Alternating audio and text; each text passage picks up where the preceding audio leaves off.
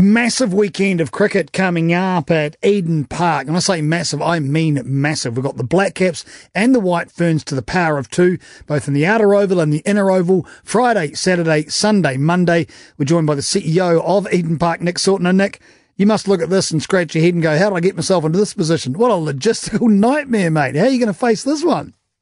Well, it's certainly, and thanks for your time today, it's certainly going to be an unforgettable four days of cricket at New Zealand National Stadium. And uh, the team has been working hard to deliver these four events for the people of Auckland and New Zealand. And uh, we've got to remember the Sunday game was only possible through us. Uh, a significant investment to get our resource consent. And uh, being Indian Republic Day, I think the estimation is something like 374 million Indians will watch the game. Wow. So if you can get a tiny percentage of that to turn up to the ground, you'll be a very happy man. What are the ticket sales looking like? Yeah, I think um, it's encouraging. I think uh, a lot of people are looking to probably see what the weather's going to be like. And um, I mean, I'd love to see 30,000 plus um, for both games and um, and pushing towards a sellout. And uh, you look at last year's events and the atmosphere at the park. I don't think I've been fortunate enough to experience Super Bowls and FA Cup finals, but that experience last year with the Indian community just embracing the venue and the noise um, was just something that I'll never forget. What particularly do people have to look out for? Because it is going to be a particularly busy time. You got any advice around attending the ground itself? Yeah, well, uh, as you'd be aware, that uh, there is free travel on trains for the Black Cap matches, and we'd encourage people to get to the venue early. Uh, gates open at 6:30 uh, with with uh, the first ball bowled at 7.50. Um, so there's plenty of food and beverage offerings available and tailored to the demographic attending. So I just uh, hope that people get here. Um, we are a multicultural community and it is a celebration of Indian sport culture uh, over this weekend. Okay, so what you've, you've tailored food to the Indian community is what you're saying, Nick? Yeah, so we've been working with local providers to get in, uh, whether it be um, specialist uh, Indian cuisine, but uh, there's a number of subcontractors that'll be at the venue, and we want to make sure that people come, they have a memorable experience, and it's something um, like uh, we've experienced here previously. What you've got all hands on deck, so I'm sure you're aware of um, some complaints previously. The gates weren't open enough, there weren't enough people on the concession stand, so on and so forth. Have you gone full hog with this, full noise?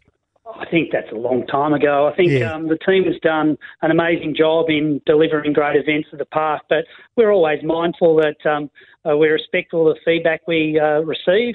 Um, there's there's no question that uh, the live experience at Eden Park, the fan-friendly boundaries, the intimate setting. Um, you look at the scores that have been um, constructed over the last few T20 fixtures here. It's going to be exciting. We want people to be engaged with the with the game, but also we want them to have a great food and beverage experience too. What about the the I won't say difficulty. What about the situation around having um, two games of the Ferns up against the South Africans? Obviously, different days on the outer oval, but uh, that must be logistically is that, is that problematic for you guys? Well, it's one of those things that um, we, we're delighted that we're actually getting a venue um, utilisation similar to those overseas. So we want to see the park used for whether it be international fixtures or community events, and this is what the this is why we pay our staff. They want to be involved in these types of events. Um, it will be memorable. We'll have up to 3,000 staff working on event days. Um, some of those will be new staff, so um, I hope that our patrons understand that um, they're here trying to deliver a game plan that includes customer service and attention to detail.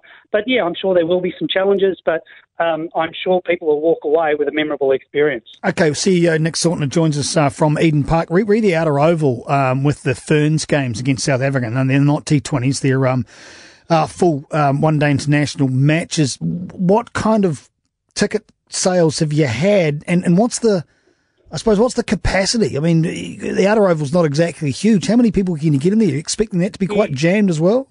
You can get up to 3,000 comfortably, and uh, obviously we hold uh, the Dream 11 fixtures out on the outer oval, and um, it really is that community uh, feel that people can sit on the banks. Um, there's plenty of food and beverage vans available, and uh, obviously leading into a Women's World Cup, and the growth of women's sport. Um, we hope that uh, people will come to all four fixtures and get their cricket dose over four unforgettable days. What about restrictions around what people can bring in? Because that's that's an off complaint. I didn't know. I didn't know about this. As far as public service are concerned, what what do people need to be aware of who are going to any of these fixtures over the weekend?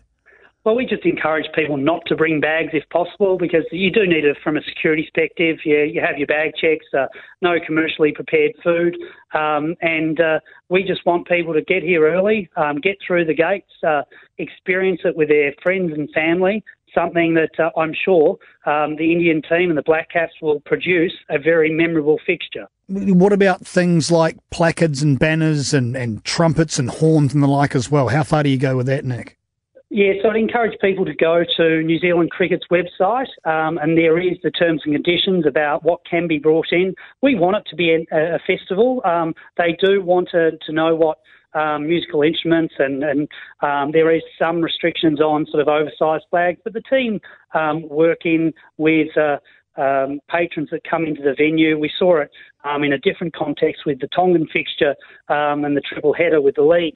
Um, we want it to be a party atmosphere. We want people to enjoy it and um, and show their true colours.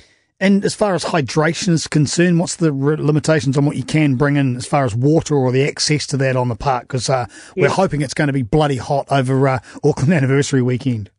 That's right. So um, we've got 19 free water stations around the park. So if people bring um, a recyclable bottle, they can fill up uh, throughout the venue with those nine free water stations, and we encourage people to do so. Um, it's very rare that we have issues around crowd behaviour. The team work in with um, our security provider to make sure that people have a great experience and, and they walk away thinking um, we want to come back on either Sunday or Monday. Well, we'd like to think so. Nick, anything else you'd like to advise us with uh, before you disappear? Uh, just thank you for your support of the park, and obviously um, later this month we'll be looking to talk around our constant consenting, and we just want the park to be utilised not just a cricket and rugby venue, but for all of New Zealand and uh, all of Auckland. Great stuff, Nick Sautner, CEO of Eden Park. Thanks very much for your time. Pleasure. Thanks for your time. Bye.